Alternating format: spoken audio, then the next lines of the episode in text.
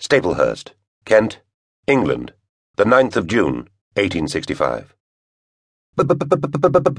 Little Tommy Bucket stuttered. The boy turned his round eyes to look down the railway track. His eyes were wild and afraid. He tried again. The more afraid he was, the more the words tripped over his terrified tongue. Old John Benge placed a hard skinned hand on each of the boy's shoulders. Tommy! Quiet, Tommy. We have a job to do. The man spoke as if he were talking to a simple minded child, but Tommy was bright behind the wide eyes and the button nose. He just struggled to speak, ever since his first day on the South Eastern Railway. The memory of that first day still came to him every evening in nightmares. The accident. The moment when old John Benge cried, Look out, Tommy! The boy had turned to see a coal truck rolling towards him. He was standing in the middle of the track, and his boots seemed stuck to the sleepers. The truck creaked and groaned, rolled and rattled, and loomed larger than the summer sky over him.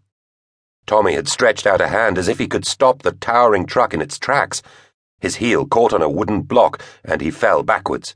It saved his life. He fell between the iron rails as the wagon rolled above him. He wanted to close his eyes and scream. His eyes were stuck open, and his throat too tight to let out a squeak. When the gang of track layers reached him, they hauled him to his feet. He was as stiff as one of their iron rails, and twice as cold. We shouted, Stand clear, Michael Leary moaned. The boy has a touch of deafness, old John, their foreman, sighed. Never mind. He's still alive. That's all that matters. But little Tommy took a week to stop shaking, and suddenly started to stutter when he grew excited. A month after his accident, he still trembled at the sight of the tracks. But his mother needed the money he brought home. So he swallowed his fears and his tears and went to work with the railwaymen. He didn't say much, and he didn't hear everything, but he understood.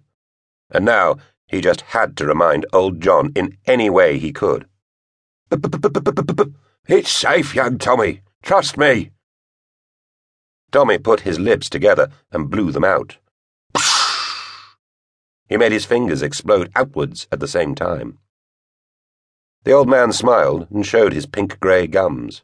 Bang? B-b-b-b-bang, is that what you're trying to say? He wrapped an arm around Tommy's shoulder, and they walked by the side of the track where the summer corn in the fields was waving gold and green. Clever boy, old John said. Tommy frowned.